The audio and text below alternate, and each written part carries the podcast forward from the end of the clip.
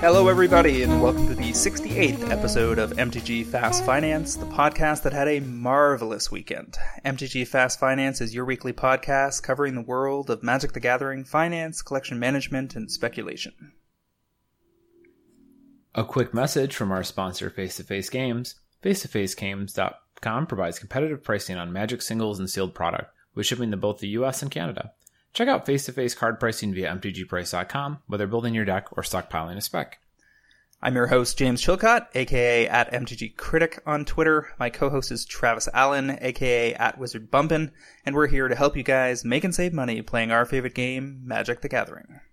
Hey guys, glad to be here. Uh, hello to James. Looking forward to another great episode this evening. Our show is sponsored by MTGPrice.com, the leading MTG Finance community. Sign up today at mtgprice.com to manage your collection, track your specs, and read articles by some of the best financial minds in the hobby. All right, Travis, what's on the agenda today? James, this week we have a show in three parts. We have segment one, our top movers, where we will look at the cards that have moved the most over the past week. Pretty full list this week. Uh, segment two is our cards to watch. James and I will talk about all the cards on the horizon that we think may rise in price. And segment three is our metagame week in review. This week we've got a big one. We have Pro Tour Amonkhet, which just wrapped up this past Sunday a couple days ago. So that'll take up, uh, we have a lot to discuss there. And uh, we might touch on a couple other small topics towards the end of the episode. We'll see. Uh, so let's start right at the beginning here. Segment one, top movers. Our first card of the week is Chandra Flamecaller from Oath of the Gatewatch. Started a little under four dollars, ended up at around seven for not quite a double up. Had a pretty good pro tour. In fact, had a really good conversion rate, uh, which we'll we'll bump into a little later. But Chandra Flamecaller uh, kind of didn't do a lot when she was first revealed.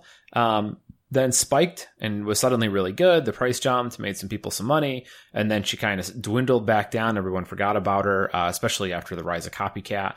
But she kind of came back with a vengeance this time she didn't dominate the format or anything, but her role in uh, Aetherworks Marvel decks was very important, and the decks that played her did really well. Uh, she did a great job of cleaning up zombies um, and helping battle some some of the uh, aggro strategies like vehicles, while also being able to pressure like other Marvel players or those types of things. So, pretty good weekend for Chandra. If she wasn't an Oath of the Gatewatch card, uh, I would be a lot more excited about having tried the spec on her uh, or have gotten in during the Pro Tour, but alas with her rotation pending, there's not uh, not much to do there. I think. Yeah, I mean, I think if you were you managed to pick up some copies in the three to four dollar range, you're probably going to have a, a, reasonable exit in the near future as people uh, wrap their heads around the fact that she's really good against aggro and can put pressure in onto the board quickly against planeswalkers because she makes those three one haste elementals that can that can pressure the board. Um, and uh, she also in the in the Aetherworks decks has the function of potentially um, uh, swapping up your hand, right? Like she can discard cards and redraw cards, um, which is a uh, is useful when you're trying to find the right piece of the puzzle.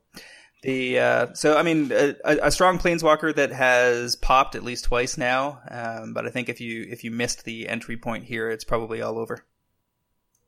Agreed. Agreed. Um, why don't you give us our next card? So we got another card from Commander 2016 making a move. Well, actually, a couple this week, um, including uh, Bruse Tarl, Boorish uh, Herder. This is a human ally for two red white three three.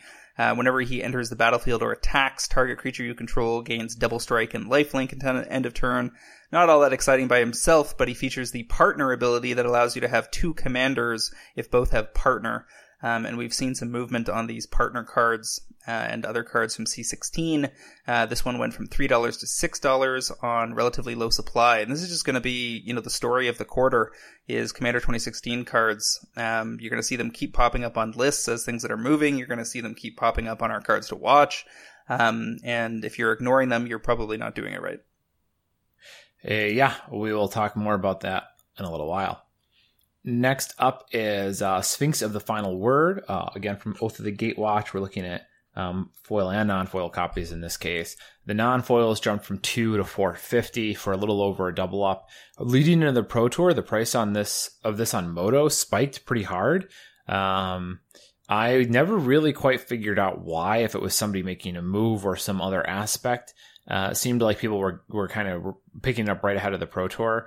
Why you'd want a seven and five five that's a finisher and control, like why you'd want a playset or a lot of those, I don't quite understand. Um, so I advise people to stay away at the time. Uh, you know, you probably didn't really make any money if you bought any of these.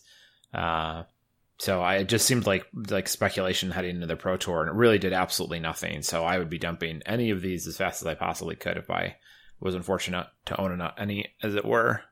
The key story here is that people in standard just continuously seem less uh, prone to uh, chase after combo and control builds. Um, the aggro and tribal builds t- seem to be much more capable of sustaining spikes. Zombie cards are are holding steady as one of the top decks in the format because people seem excited to play them.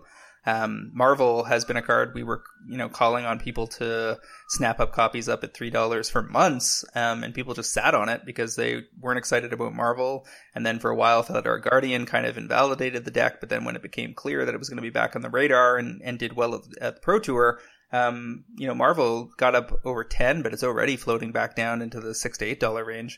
Um, so uh, I think the story there is that uh, the aggro decks uh, you know their key components may be more attractive uh, overall, especially if standard uh, isn't doing that well in terms of overall participation. Well, it does seem more pl- like the tribal decks seem more consistently playable in the sense that you can show up at F and M and play it zombies every week and enjoy it. And uh, you know, I kind of wonder if that's the case with with a deck like Aetherworks Marvel. So that could be maybe a big part of it. Um, okay, what do you got next for us, James?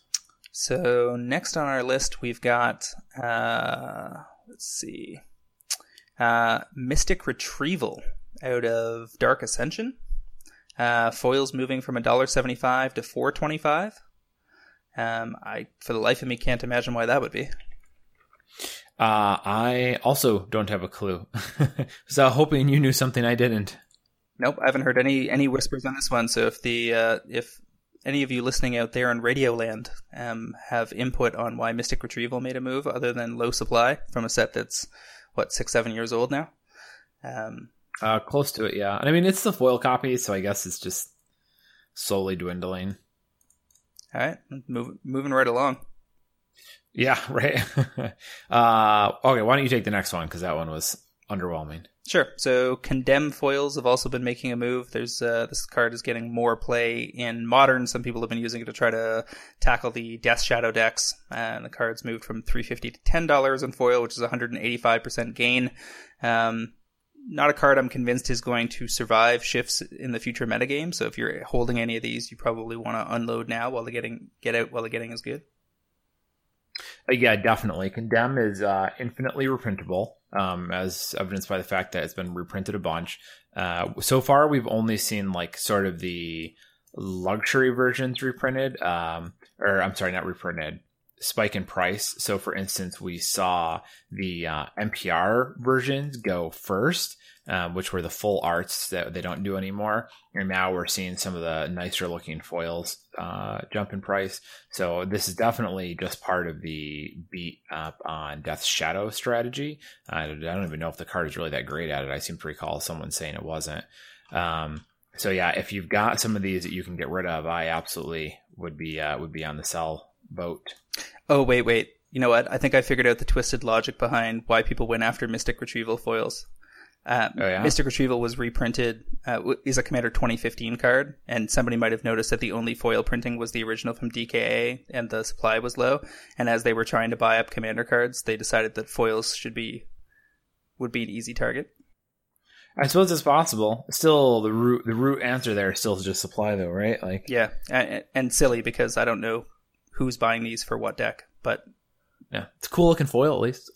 Fair. All right, so next on the list we got Architects of Will, the foils from uh, the Alara block, uh, moving from 550 to 1650. The idea here is that Living End uh, gets a whole bunch of new toys with all these new cycling cards, and that uh, Architects of Will uh, may be more prominently uh, positioned in if there's a blue black version of the deck as opposed to the uh, previous versions that had different color configurations. Um, you know, the set's at least 10 years old, I would think now. Uh, so foils from that set are relatively hard to find. Although I, it was Alara block that had the all foil packs that were available at big box stores for a while too, right? Yes, it was. Um, was that only one of the the expansion sets, or was it the original uh, shards of Alara? No, it was it was all three blocks. They the packs contained cards from all three blocks mixed. Yeah, so foils from that block are in fact uh, a little more common uh, than from other blocks. But given the time uh, since that all went down, uh, the attrition factor has come into play, and you know, low supply drives prices. Yeah. Who would have thunk it? Yeah, yeah. Actually, for a long time, Noble Hierarch foils were way cheaper than they had any business being because of those packs. I think. Uh, next up is Corrosive Mentor. This is a another in a long line of uh, Hapatra cards. This is a black guy that gives all. I'm sorry, a black creature that gives all of your other black creatures wither, um, which of course means you're putting minus one minus one counters on things, which means you're getting snakes or uh, elves. I think right if you have flourishing defenses in play. Excuse me. So just another one of those cards, kind of bulky, jumped from 75 cents to 250. Uh, so, you know, if you had a pile of them, I guess you get to buy list them, but I don't see people really making any money having spec on these.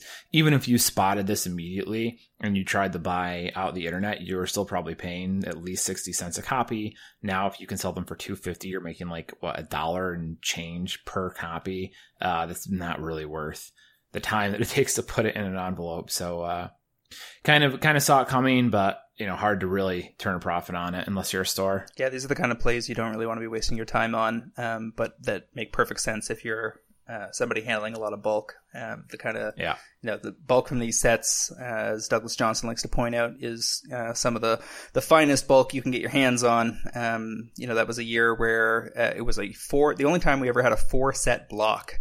And each of the sets was only out for a relatively short period of time. Magic wasn't quite as popular back then, and all of the Shadowmoor eventide uh, sets uh, are in relatively low supply given you know time since printing, the conditions of printing, popularity of the game, and and the attrition rate over time. Well, you know, Rosewater would point out that it was not a four set block; it was two two set blocks. Given that they all included were narratives set on the same plane, I'm going to go with four set block.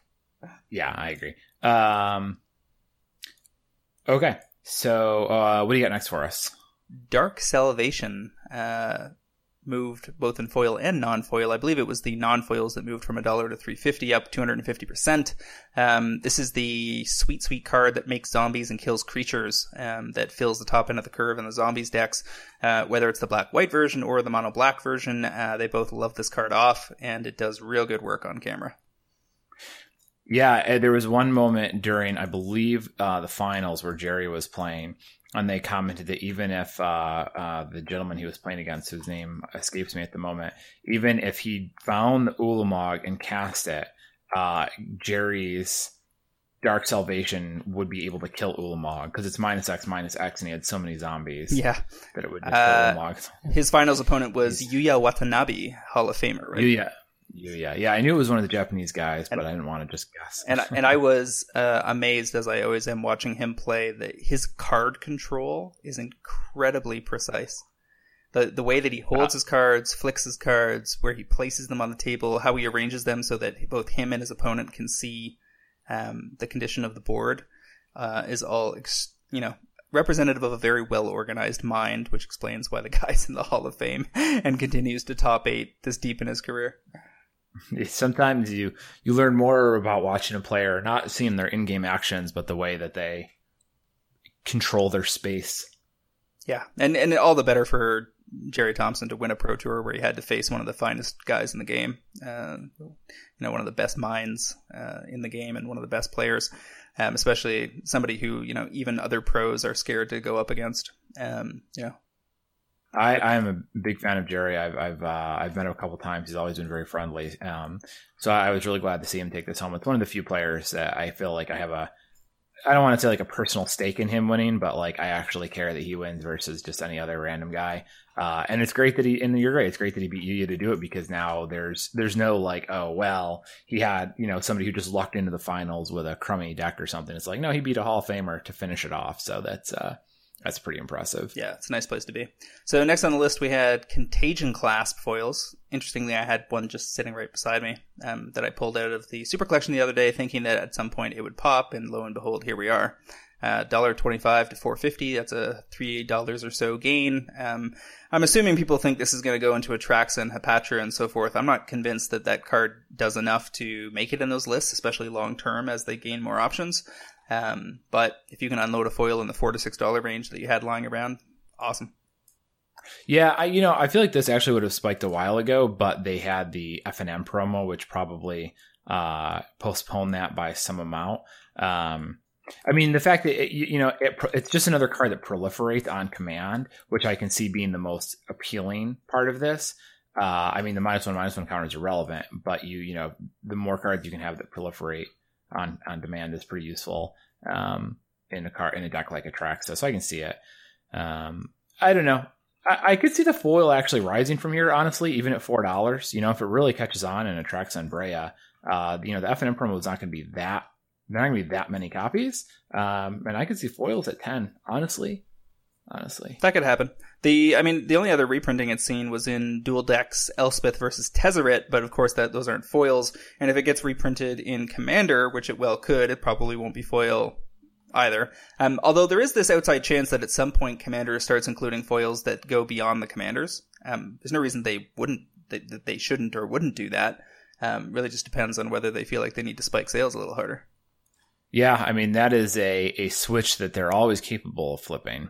Um, and Wizards is very good at letting me get to the point where I go, well, they've done X Y number of times, so we can assume they'll do X again, and then immediately doing the opposite of X and blowing me out and making me look like an idiot. So, I mean, the, props the, to them for putting fetches in this year's Modern Masters. yeah, I mean, it's it's it's problematic because they have to commit to running a you know a whole foil sheet during that printing process for that set and you know that's that's not something they're going to be eager to pursue because it adds expense without necessarily adding revenue. But you know the, you could run them if, if you run the modeling and the modeling says you know i think we can sell 18% more of the set and the expenses go up 4% then you know the math could work out. But I wouldn't hold your breath, and I think you're right. Contagion Clasp could get higher before it has a chance to get lower, um, just because it's you know tough to print the card in any kind of normal standard set um, uh, until the Phyrexians uh, revisit a plane, which is inevitable. Um, so you might get a year or two uh, for the foils to rise a little higher. I'm browsing and I'm looking at Contagion Clasp, and there's actually very few foil copies out there. Now, obviously, if we're talking about the card this week, that's because uh, it got bought and there's not that many left. But there's only like three playsets of F and M promos and one near mint foil on TCG player. So, um, you know, I don't expect there to be a, a, large supply flooding back into the market already, right? Because the cards on our list, like it obviously shrunk and jumped, but I do wonder how fast it will rise. Um, okay. Next card on our list is Duelist's Heritage from Commander 16. Um, non foil, of course, went from a dollar to four dollars. And let me get the uh, the rule text here for you because it is not a common card. It is only from Commander 6 2016. Three mana white enchantment. Whenever one or more creatures attack, you may have target attacking creature gain double strike until end of turn. So, a couple interesting things here. One is it doesn't re- say whenever one of one or more of your creatures attacks, so you can give your opponent's creatures double strike when they attack other players, which is some uh, welcome little politrickery. Um, and giving double strike every single turn to uh, to one of your guys, or you know, is is pretty useful, especially if you get it on somebody life linking or something like that. So, uh, you know, just part of kind of the latest list of Commander 2016 cards to spike. Uh, you know, I don't think I think that it's not unreasonable that this will settle settle around three fifty four dollars. Uh, you know, there's very little supply out there, so even if demand isn't that great, mm, what's out there is what's out there. So I don't think that this is really can drop that much. I mean, I guess the question is how how many Commander decks are actually running this? Because quite clearly, Commander 2016 cards are now just being targeted because they're Commander 2016 cards that didn't see another printing. Um, th- there was a bunch of new cards in those sets, which uh, uh, are the ones that have been most frequently targeted. Earlier in the year, we you and I both bought Curtain's Call and was it Grasp of Fate, the the Oblivion ring for each of your opponents? Um, no, Grasp maybe it is Grasp of Fate. I don't know. One of those things. I think it's Grasp of Fate. It was Grasp of Fate. Yeah. So, I mean, let's put it this way. The Duelist Heritage shows up in 1,246 decks listed on EDH.rec. If we go back to the Contagion Clasp uh, argument, um, that card in foil uh, uh, potentially could show up in 2874 decks, 2,874 decks. Um, so, you know, I'm going to swing back to, towards your position, which is that Clasp could get up over 10. Um, I think that's pretty likely, especially given that it's showing up in decks like Atraxan, Hapatra, which tend to be the hotness right now. Um, the Duelist Heritage certainly sees some play. Uh, un- unclear to me uh, whether it's the best target in Commander 2016 right now. Um, I think I can make an argument for another better one uh, shortly in our picks of the week. Okay. Uh, do you want to finish off our top movers here, James? Well, this is the one of the cards that I called last week. Uh, Liliana's Mastery, I said would go from one to maybe six, and it hit four and was our top mover of the week on the strength of the zombies decks at the Pro Tour. So hopefully you all got in on that at a dollar when we told you to. Um, which was I think Wednesday. We recorded Wednesday last week. You guys had a chance to get in Thursday uh, before the Pro Tour kicked off Friday morning. Um, so wish you all the best in unloading your copies as the market floods uh, floods through. And keep in mind that this is a, a card from Amonkhet, so it hasn't even hit peak supply yet, and that kind of downward pressure is going to make uh, make it tough to hold on to these, especially if zombies gets booted out of the meta. The thing about these relatively linear aggro decks is that solutions abound. Uh, in the format, and the format can adjust a little more easily than when it needs to balance, you know, multiple targets. Uh, so it, I'm not convinced zombies will be here in six or twelve months, um, and I'm happy to be selling out my masteries wherever I can. Uh, yeah, I mean, it certainly did well if you managed to grab them. Uh, I want a uh, honorable runner up here because I called New Perspectives, and I was like, if you can buy them at sixty cents, it's worth it. And then within like twenty eight hours, they had jumped to four dollars a piece. Uh, I was able to get out around like eight or nine play or something around that. And then the deck promptly bombed. Uh, it did not go anywhere else. Uh, so you really only had like a couple hour window to sell them. Uh, and it's not showing up on our list this week, but it did jump pretty hard for a brief moment. And if you were really quick, you made a profit. So, you know, I want to check in the win column somewhere, the, the mythical sheet. Yeah, I mean it's it's good that those situations where if you get in low enough, you don't necessarily have to sell all your copies to come out net positive, and then you've got you know you've got the possibility that new perspectives will be tweaked, um, or will gain additional puzzle pieces, you know, somewhere along the line. I mean, we probably see cycling cards in Hour of Devastation, and even if we don't, um, the deck still has several more sets that can make it better. You know, it's got a year and a half's worth of sets that could put it back on the radar. So you're probably not going to be too upset to be sitting on those for a little while, um, because you know sometime in the next six to twelve months you might get another exit point to get rid of the rest. Correct. Um, yeah, I sold the copies that I sold, I, I, put me ahead of my t- entire investment, not by a large margin. I mean, I I might have netted twenty dollars on the entire thing, but I do have a stack of like forty new perspectives left, so I can buy list those at worst for like 50, 75 cents and get you know another twenty or thirty bucks back. Um, or I, but really, I was thinking about doing it at Vegas, but really, I should wait until Hour of Devastation to see what cycling cards pop up because that may trigger it, and if it, excuse me, doesn't it's still I can still buy list them in October or something like that. So uh, yeah, you know, it, like it's it was it was kind of did what I said is the risk was so incredibly low that uh, you know you don't get you don't get screwed even if it doesn't work out perfectly. Although I have to tell you, I felt pretty happy on Saturday when the standard deck showed up and like the first round the guy is going off in game one with new perspectives and they're also talking about how the room is full of Aether, Aetherworks marvels and I still had some of those left over from like up two pro tours ago and I was like, yes, yes, yes, exactly what I need to see. I mean, the funny thing here is that there, you know, Aetherworks Marvel was 25% of the field on day one. It had a 70% plus conversion rate across, uh, multiple versions of the deck. There was Sultai brews. There was various flavors of Temur. Um, and Marvel barely spiked while it was being covered. It had multiple um, instances of coverage on camera. The card didn't really move. Um, it was still sitting in, you know, the five or six dollar range, having climbed a little from three to four after the uh, banning of the Saheeli Rai combo. and then, you know, as it got more and more evident that there was going to be multiple copies of it in the top eight, it finally started to move some copies, um, and got up over 10 by the end of the tournament. But now, you know, you're back to having like a hundred, uh, listings on TCG player and you, you know, you're back in the six to eight dollar range which is still, you know, you can make some money selling playsets if you got in at three, like we told you to, but it's not as exciting as it should be given that it's a four of mythic that is, you know, in a, you know, tier one position in the format. And what that says to me is two things. Um, and it's unclear, you know, to what degree uh, each of these contributes, but I feel strongly that they both are. One, Standard's not doing that well, um, even with the format looking relatively healthy now that they've got rid of the Saheeli Rai combo. Um, it's not clear that a, a, flood of people that left Standard are flooding back in um, and buying up new decks. And if they are buying, they seem to be more interested in zombies um, than they uh, are in playing Marvel. Um, something about Marvel just seems to turn a lot of players off. Um, maybe they're worried it's going to get banned, or they just feel like it's unfair, or maybe it's just like the kind of like techie combo style deck that doesn't appeal to as many players as hitting people upside the head with The Walking Dead. I think that that's the last point is exactly correct. You know, this is a set that this this is a set that's past peak supply at this point. Um, still being drafted, but uh, only as a, a, single pack, right? It's it's uh, and and really everybody's drafting Amonkhet now, and it's a good format. So it, it probably isn't being drafted very much at all at LGS. So I'm going to say it is probably past peak supply. And uh, you know, if Marvel keeps doing well, th- this card should by all rights be over ten dollars. But you know, it may or may not get there again. We'll see. Yeah, I mean, is if it survives all the bannings, I would be surprised if you can't profit again on this card in October.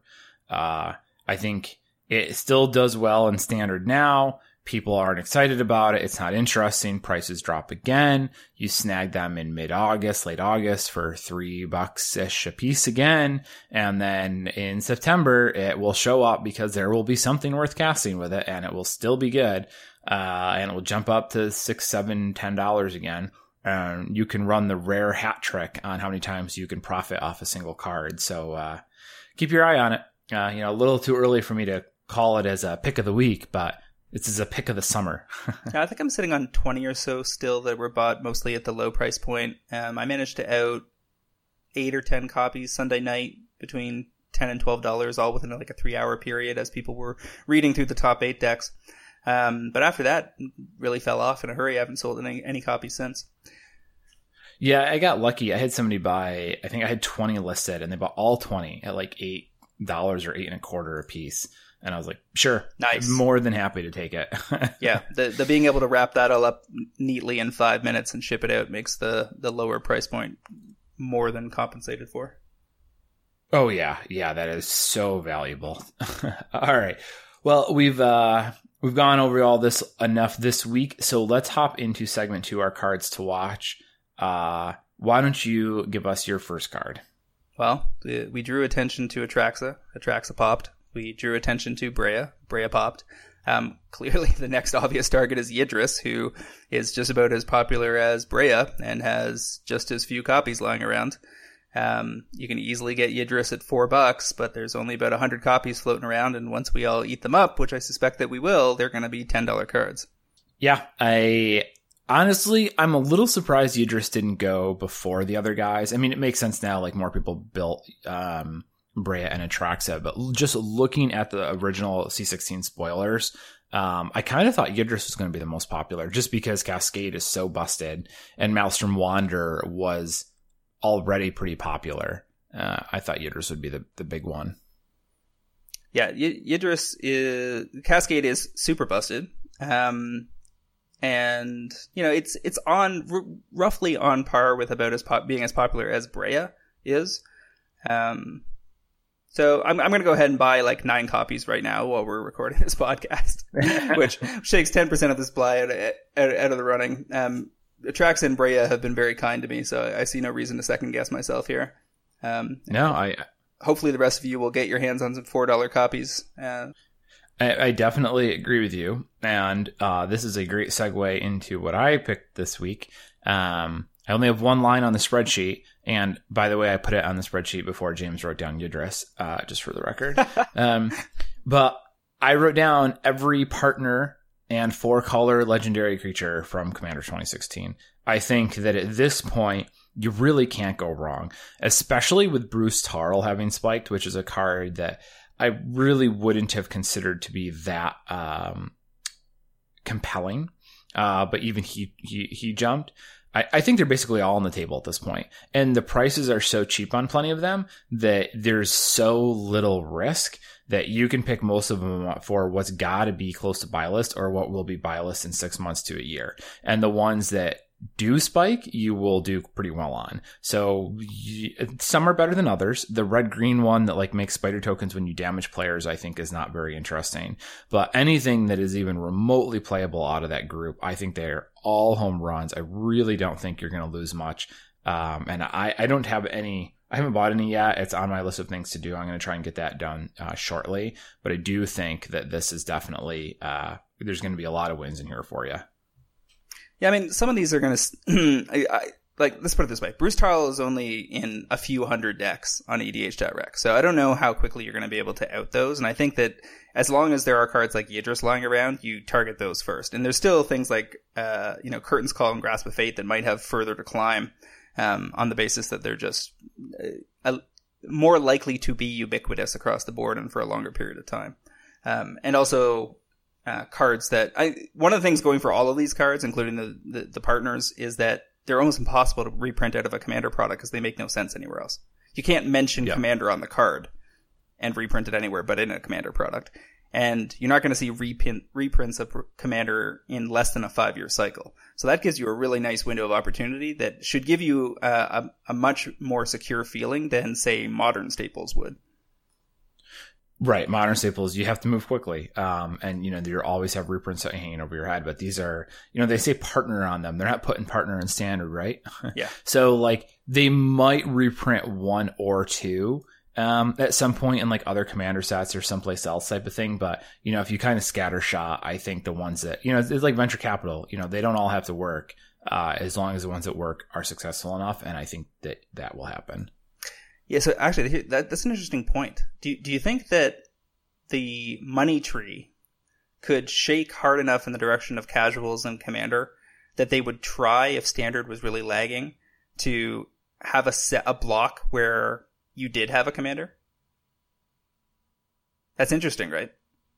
That would require a pretty large rule change for standard magic, right? Sure. Like like like but not constructed really. I mean, we already know what the rules are for commanders. We're just saying you can play them in standard for a year. I mean, everything's possible. I guess it just seems like new card types seem like less of a leap almost than that type of thing. Hmm. Um, because it's it's it's it's different in a way that like nothing else has been different before. Um, you know, a new card type was like, okay, well, it's still just a magic card. It still fits all the like really the rules of a normal ma- of other magic cards, just of its own sort. But now it's like now you have this whole new zone that we've never used before, and like I, I don't know. I'm not saying they'd never do it, but it does seem like more of a stretch than a lot of the other things they could get into. Yep, fair. I, I think there's plenty of arguments you can make against why they you can make against it. Um, but it would be it, it's certainly an interesting concept. So yeah, I, I, completely agree. My my next pick this week is a card that um, uh, somebody mentioned to me on Twitter, and I apologies, I don't remember who it was, and it was a little while ago. Um, and I finally got around to you know picking it up out of my notebook and saying, you know, I should take a look at where this is at. Um, and lo and behold, the foil there are way less foils for this card than there are for many foil rares from Modern Masters 2017. Even though this card was printed in Kaladesh, um, so it's basically an in-print foil rare. Um, and I was stunned to see that there are 2,700 decks on EDH.rec already running this card. And the card I'm talking about is Kambal, Consul of Allocation.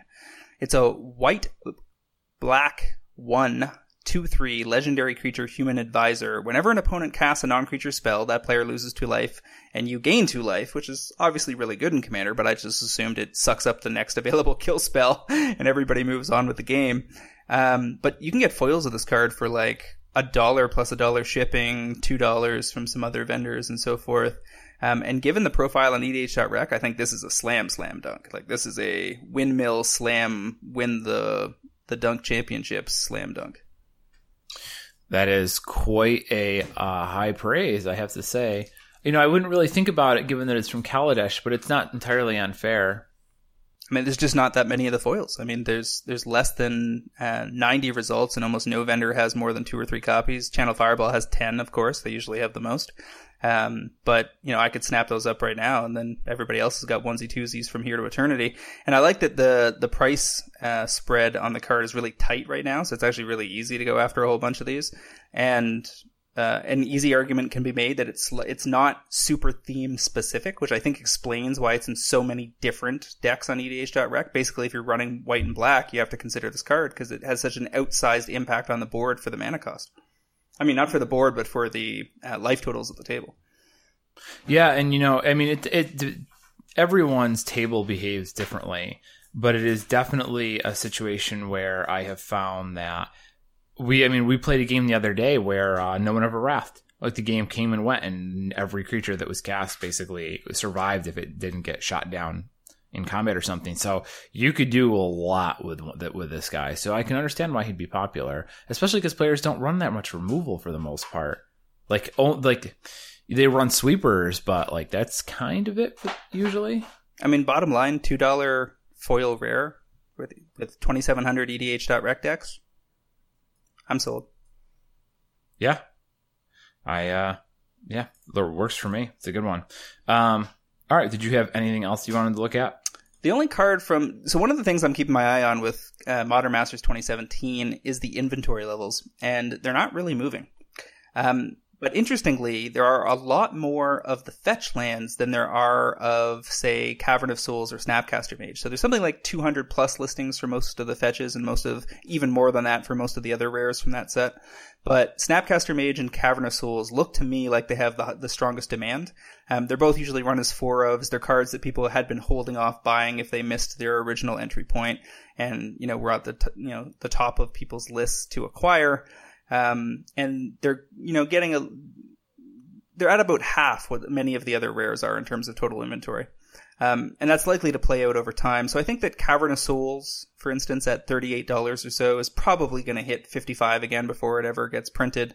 Um, yet another time that might be in as soon as, you know, Modern Masters 2019 or, you know, it could show up could show up if the, the fall set is tribal focused. Maybe it gets a reentry in standard, but uh, tough to say. I mean, there is certainly some risk there, but uh, and you know, two years ago I would have said definitely not. But given that it was just printed, but you know, the it's hard to to second guess Wizards on reprint policy at this point.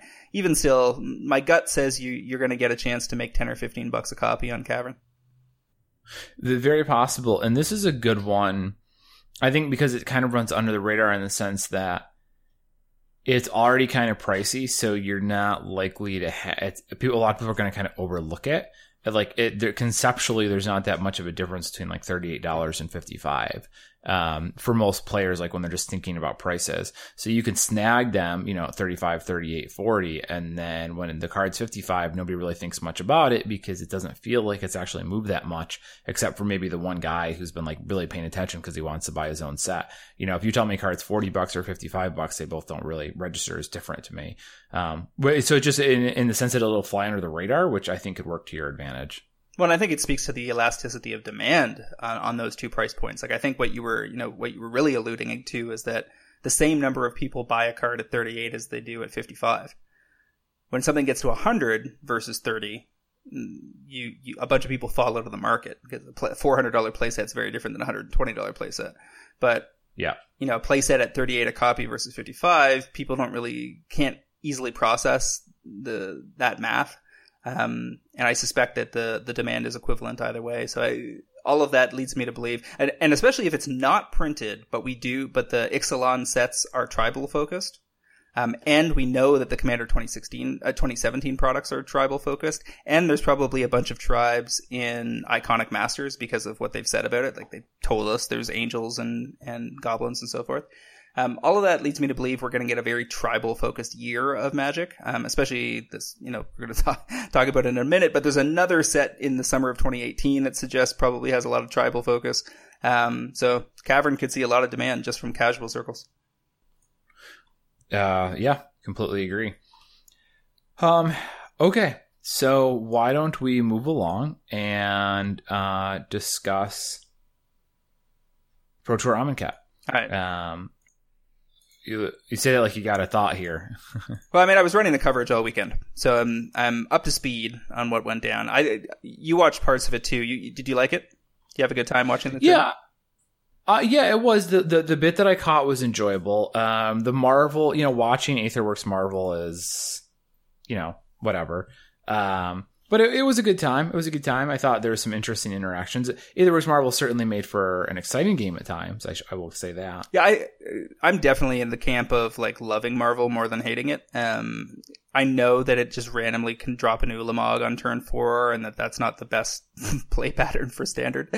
Um, but I like it when the Marvel player like needs to roll the dice and win. It's like watching somebody at a poker table, right? And and you can easily uh, outmaneuver me by saying that Magic shouldn't feel like Vegas, um, and that's true.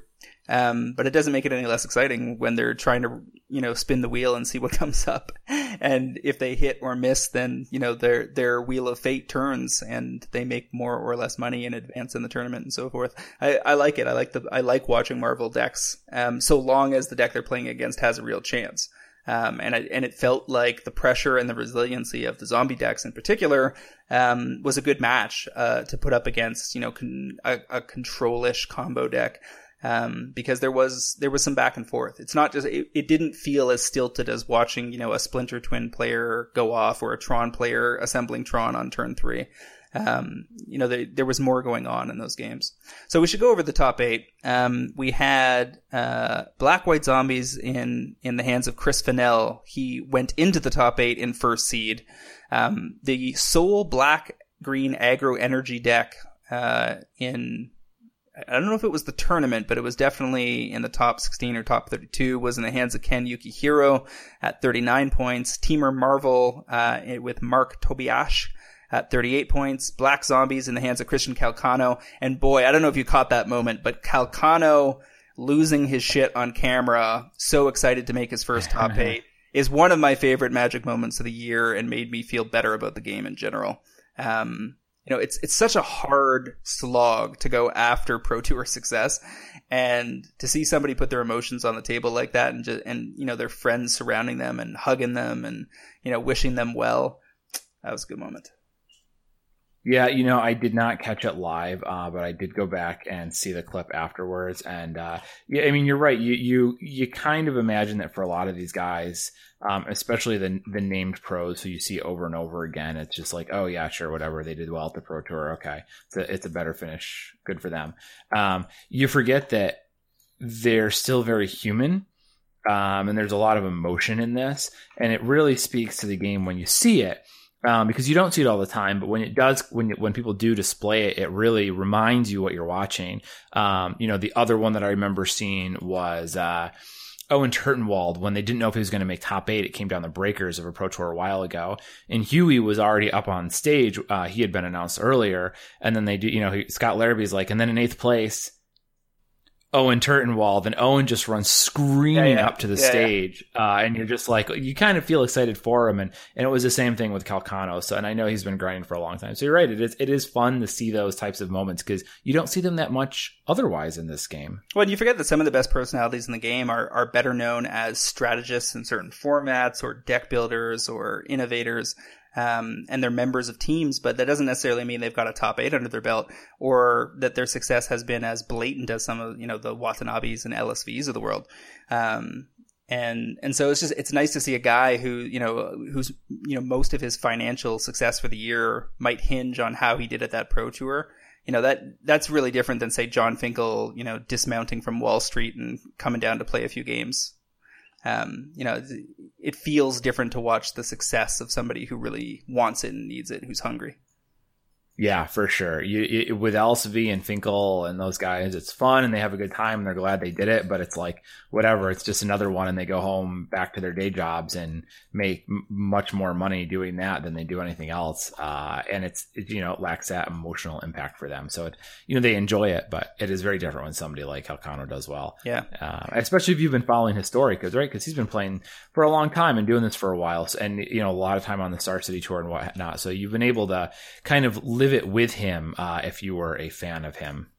Yeah, I thought it was good that we, you know, saw both Calcano and Gerry Thompson ultimately win the tournament, who uh, was on Black Zombies, finished with 37 points in sixth.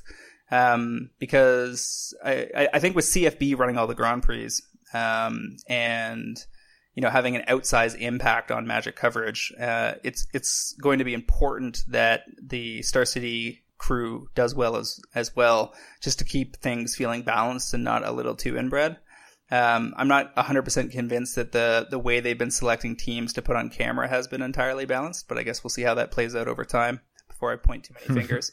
Um, in fifth place, we had Martin Mueller, who's, you know, a guy in his early 20s who's already put up multiple Pro Tour top eights. I mean, this guy's a, a future, a, a, rising star, already a star, and, and likely to have great success in the future. He was on Temur Marvel um, Froehlich, who's a Hall of Famer, uh, 36 points, came into the final the top eight and seventh, and Yuuya Watanabe was uh, ended up in the finals against uh, Gerry T.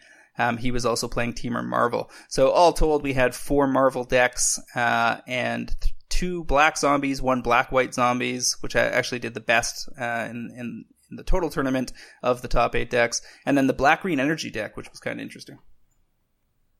Yeah, it was uh, a really good day for Marvel, right? Like, I mean, that was what really jumped out at me when I looked at the results was just Marvel. Not only did it do well, but I mean, it it crushed. Yeah, I mean the the Marvel decks did I think better than a lot of teams expected, and one of the th- the themes that I think was prevalent at this Pro Tour was that a lot of the big teams did okay, but not as well as they wanted to because they didn't break the format. Um, it turned out that they all knew about zombies heading into testing. They all wanted to find something that was going to beat Mardu Aggro, that was going to be, beat zombies and take on Marvel. And I think maybe they a lot a lot of them through some chatter I saw cross chatter back and forth on social media were looking for you know the ultimate control deck that was going to get there or a combo deck like New Perspectives. But the, in testing, those things just didn't gel to the degree that they felt they were going to break the tournament wide open. And so, you know, many of the top pros landed on Marvel, and the ones that didn't, you know, some of them fell back on uh, playing Mardu. There was, you know, some, uh, I think, uh, Peathguard and Oach in the ha- Oath in the hands of Reid Duke and company were on Sultai uh, Marvel, which seemed like uh, an interesting choice. Um, and you know, it just it it was a tournament that didn't, you know, have that like Eldrazi winter like super appearance where the the blue red Eldrazi deck from East West Bowl just like decimated the field. Um, this was, you know, a, a tournament where um, a lot of the decks that did best, just looking at standard rounds, not including the two drafts that they had to do on Friday and Saturday, um, were decks that were underrepresented. I mean, there were there were decks that that not a lot of people were playing that did extremely well. So, for instance, um, yeah, there was a lot of Marvel builds, but it was the ones with four copies of Chandra Flamecaller, or at least a few, um, and especially the ones that were main deck that put seven of seven of their pilots into day two. I mean, 100% conversion rate and not just on one or two pilots. That's that's very impressive. And there were spell heavy Temur Aetherworks decks that put 86%, 12 of 14 pilots into day two. I mean, certainly Marvel was doing well, but we also had uh, ver- there was a version of Mardu vehicles that did much better than the others when it ran blue in its sideboard. So they were running the gates and I believe metallic rebuke um, to uh, better combat Marvel, and you know that tweak seems to keep Mardu uh, up there as a viable option. Um, both mono black zombies and white black zombies both look totally viable. They put uh, 67% of uh, 15 pilots, so 10 pilots into day two with white black. Mono black put 73% of pilots. That was 46 of 63 into day two. Um, but there was also some like under the radar decks. Uh, the black green cryptolith rite deck that Sam Black was on um, uh, put five of five pilots into day two, and and that deck uh, didn't uh, really figure prominently in in the coverage up until the point where they did a deck tech, um, but could be a super uh, valid option uh, moving forward. And for that one, you want to be looking at cards like Bontu the Glorified or Vizier of the Menagerie as potential pieces that could go off if the deck does better at one of the forthcoming GPs or Star City Games tournament. Um, I don't know if you did you catch the games with uh, the Dynavolt Tower pilot. I think there was only like two Temur Dynavolt Tower uh, decks in the tournament, but they both had 100% conversion as well. No, I, I missed that. I didn't get a chance to see too many games on the weekend, so I didn't see that, and I didn't really see Sam's either. I did write about Bontu on Monday in my MTG Price article, the Watchtower series, because I do think that that is um, one of the gods that is actually quite powerful, but has kind of fallen under the radar compared to Rhonas and Hazoret. So uh, I do like keeping an eye on Bontu. You can go back and see what I said about that on Monday. Um, you know, and I, you know, to one of your other points, you're right. We kind of lacked that that really exciting like deck narrative maybe that we've had in the past. Uh, like with the Eldrazi winter type thing, it seemed like New Perspective might have been that deck, but kind of petered out and didn't get there, so he didn't get to, to sort of live that out, which is, excuse me, a little disappointing from a player perspective. But I can understand how how that how you come to that and they don't manage to to pull out this huge win. Um, it was fun to watch it the first time, like when he was first going off and you're seeing it, you're like, oh, this is cool. But he gets like, I don't know. I think it was when he cast like his third Shadow of the Grave and he's still going and you're like, all right, I'm beginning to appreciate how if I have to watch this all weekend, I could be sick of it by Sunday evening. Uh, it is funny how this stuff goes from exciting and new and interesting to I am tired of already tired of watching this like so quick oh, if you, sometimes. Oh, if you don't like watching Marvel, you're not going to like New Perspectives. New Perspectives oh, no, even worse. isn't interactive in the slightest. And the thing is that the, um, you know, that deck's not well positioned against a very fast format. So it really depends what percentage of the field is going to stay aggro. Um, it does much better against a mid-range slogfest, um, or Marvel players that are having trouble going off on time. Um, there was Did also you a, see Wait, did you see during his match use a write F6 and slide the paper under the camera? Yeah, yeah, yeah. That was classic.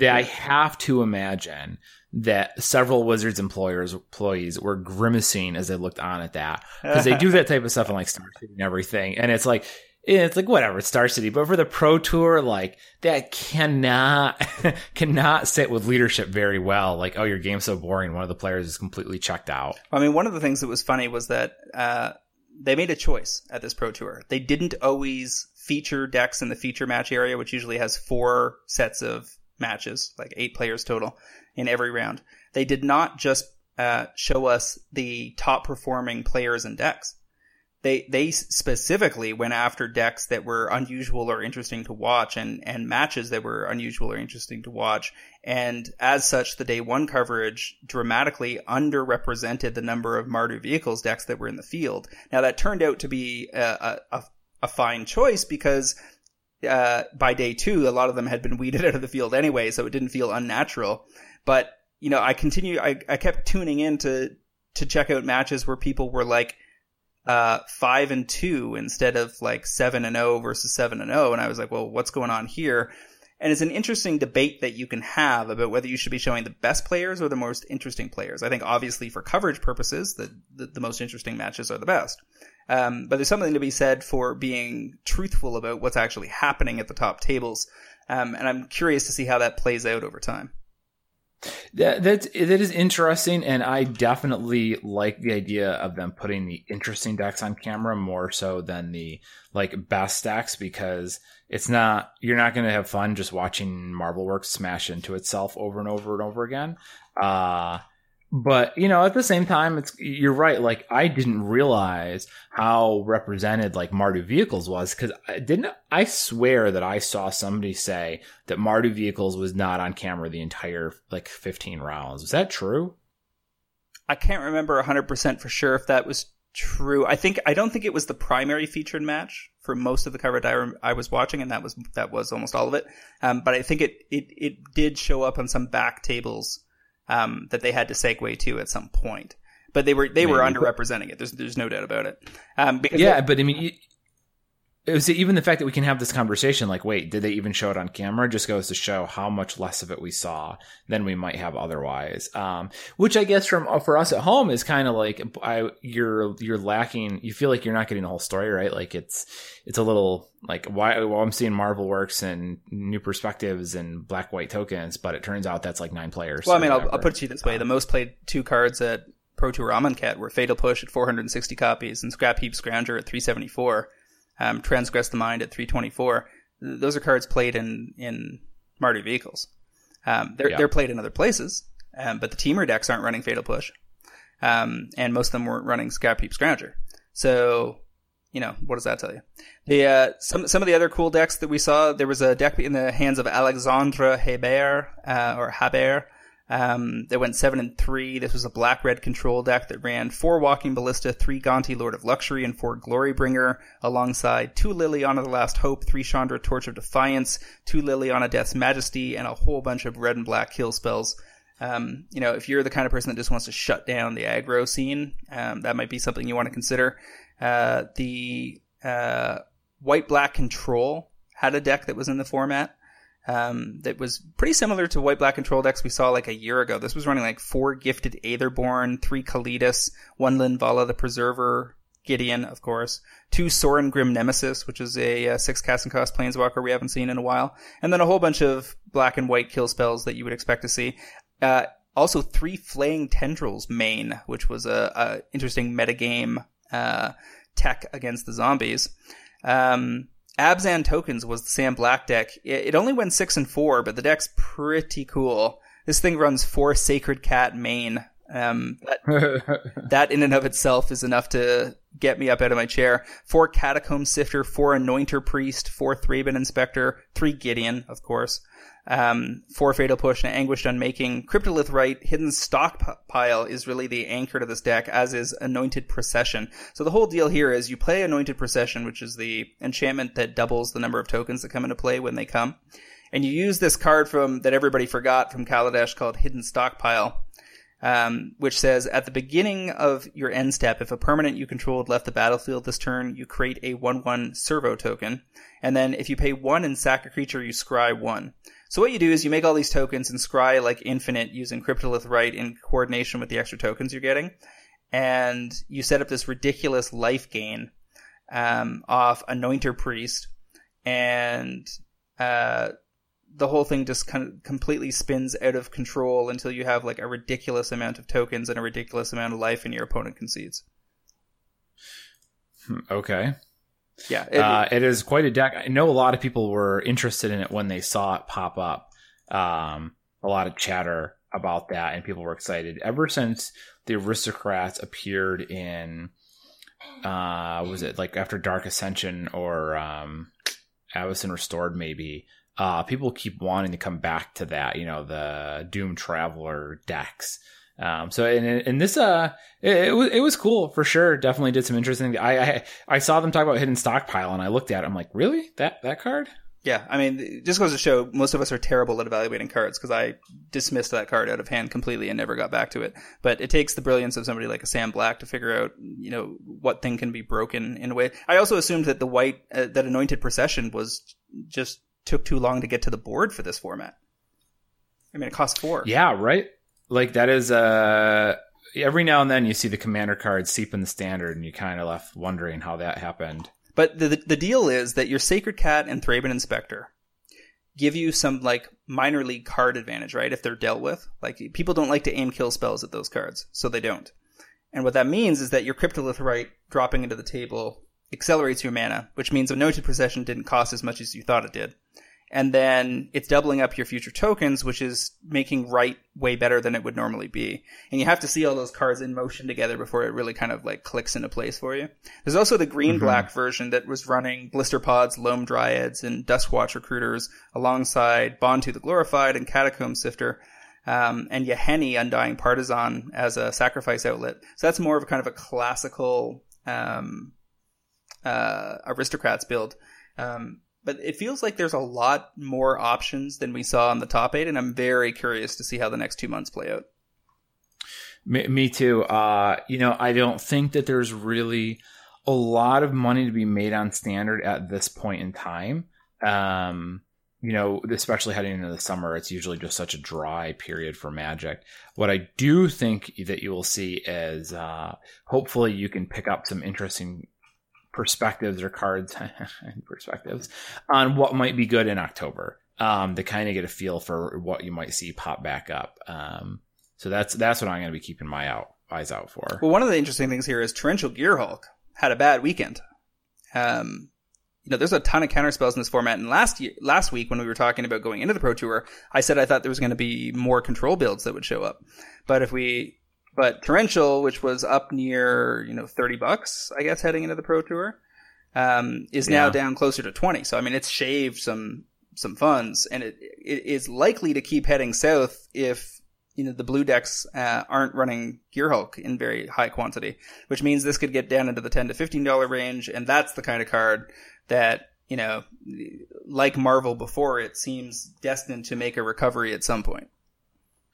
Yes, and that is one of those cards. I, first of all, I was really surprised that Control didn't make it out to the Pro Tour because you have Torrential Gearhulk, you have Zombies, which you kind of identify as a, the um, tribal deck, the the aggro-ish deck. You have Mardu Vehicles, which is known, and you have Marvel Works. So it is really surprising that, that nobody was able to put together a control deck that handle like basically three semi-known quantities. Um, but in any case, yeah, I was kind of happy to see Torrential Gearhulk fall flat on his face because, again, around $11, $12, I'll be happy to snag those in August. And, uh, you know, heading into uh, September uh, and the spoiler start, you'll see a cool, a couple cool blue cards and Torrential Gearhulk will jump up to 20, 22, and I don't even need him to be played. You know, I'll sell him before the Pro Tour, frankly, uh, because it seems like if he can get that cheap again, he'll definitely be on the way back up in response to uh, it, it, Itlazon. Isilon. I am not going to say that correctly once ever. Ixalan, I believe. Ixalan. So I think the thing here is that you have a whole bunch of counterspells in the format, but you need the right configuration for each deck, and it's tough to have one that hits all your targets simultaneously and gives you a reliable play pattern.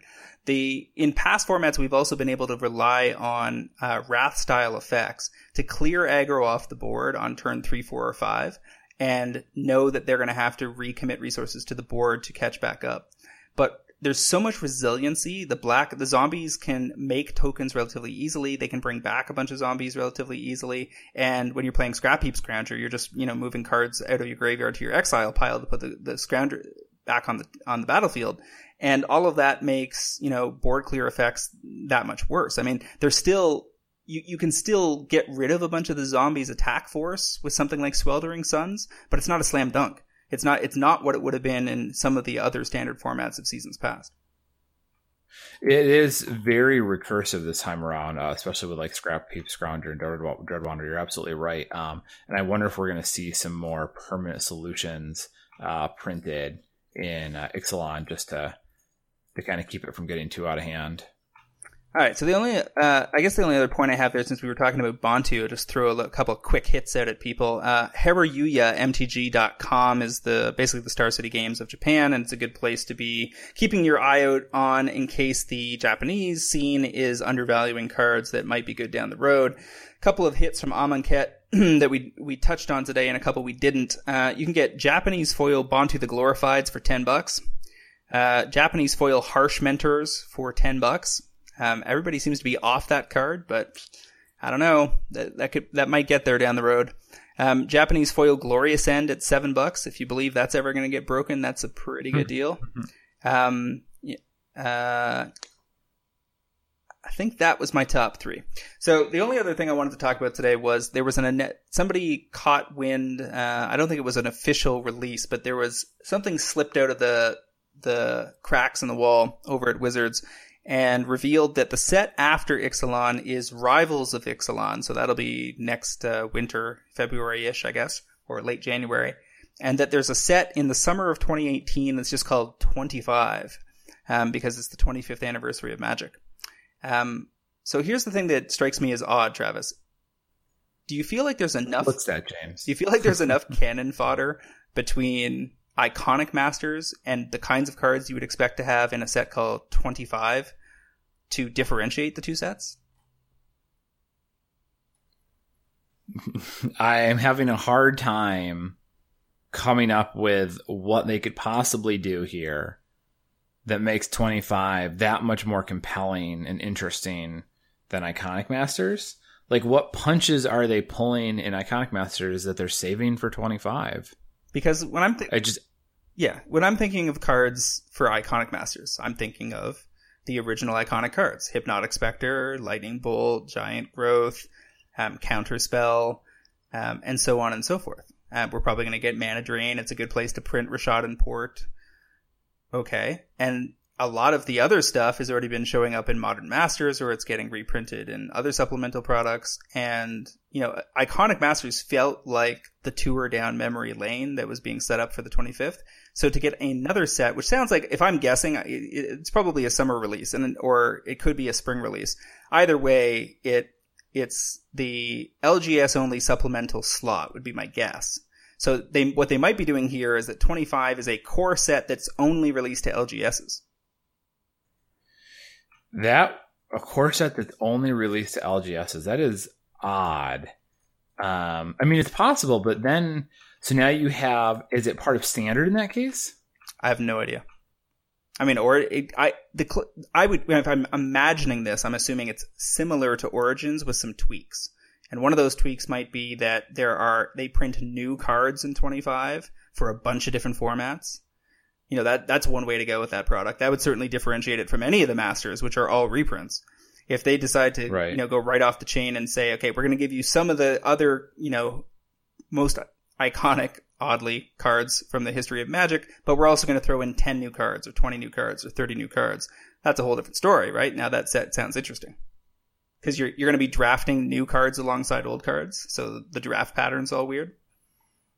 Yeah, I, I mean, maybe I, I, mean I think you you might be on the right path of this origins idea, but maybe it's basically just a well they've been at this point they've done like three years of two set blocks. Maybe that's their opportunity to kind of do another three set block. Um, they would have been able to plan for that by the time they figured. I think they would have already known that they were changing rotation again by the time that they plan that product out, maybe. So like it, they might it might be easier for them to do a three set block as opposed to another two set. So they could go, okay, well, we've done a bunch of two set blocks. Now we're gonna, you know, kind of go back and do another three set block, kind of a throwback, because um, it's Magic's 25th anniversary. And then the core set that year will be this Magic 25, and we're going to reprint some cool cards from Magic's past, but they're going to be legal and standard um, which hasn't happened in a while. So maybe that's like Lightning Bolt coming back to standard, which we haven't seen in a while, type of thing. Um, and it's essentially Origins with reprints, uh, some amount of reprints, just to put the cards back in standard. I don't know, just another possibility, I suppose. Yeah, we're, but in we're, case, we're, we're just spitballing for sure. But yeah, but I, yeah. I, I, I, I'm I'm dying to know both what's in Iconic Masters and what's in 25 because I'm I'm just having trouble wrapping my head around how there's enough uh, fuel for the fire. Yeah, yeah, for sure. At the very least, uh, everything that is could possibly be reprinted next year terrifies me. yeah, I, because it just there are so many places that it could show up. Yeah, all, all, the more reason that I'm refocused on cards that are underpriced in Europe and commander cards. Yeah, for sure. For sure. All right, so yeah, we've pontificated long enough uh, on things we have no facts um, to uh, resolve. Um, where can people find you online, Travis? Well, James, I am on Twitter at Wizard Bumpin, B U M P I N. I write every Monday for MTG Price. Uh, I do the Cartel Aristocrats podcast. Um, that is my fiance in the background making chocolate milk and stirring very loudly, which I'm sure this microphone is picking up. Yep. and uh, I also run Scry.land if you like playing Magic check out Scry.land, find magic in your area. You guys can find me, as always, on Twitter at MTG Critic, as well as via my weekly articles on MTGPrice.com. If you want to make fun of my hair, you can go over to YouTube and watch the video I did recently for Tolarian Academy. Uh, and I'd also like to remind our listeners to check out the MTGPrice.com Pro Trader service for just $4.99 a month or $49.99 per year. You can get early access to this podcast, fantastic articles by the best MTG finance minds in the business, and a sweet set of online collection management and buy list tools that will drive better returns and save you money playing Magic the Gathering. Um, one other point I want to make there. Uh, people uh, that have recently signed up as pro traders, you're supposed to get an invite to our forums, which is uh, that system is broken. So if you need one, reach out to me or Travis on Twitter, and we will get you hooked up.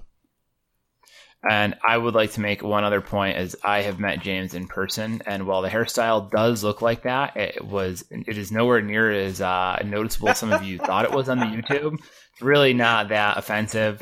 Uh, so you know, just so you guys are all aware, it's it, it, it may have been emphasized on camera or something. I don't know. It, only cost me twenty bucks to have you say that. it's a sweet deal. Well, you know, I feel like I am viciously honest enough most of the time that our and our listeners will take what I say as reasonably reliable. Yeah, they, they, they, trust that you've read enough GQ issues and, and annual style guides that you'd be all up in my business if I was, yeah. you know, representing the unicorn life a little too hard. all right. Well, I really enjoyed our show tonight, James. Thanks for joining me, and I will see you next week. Thank you, Travis, and we'll see you guys all next week on another episode of MTG Fast Finance.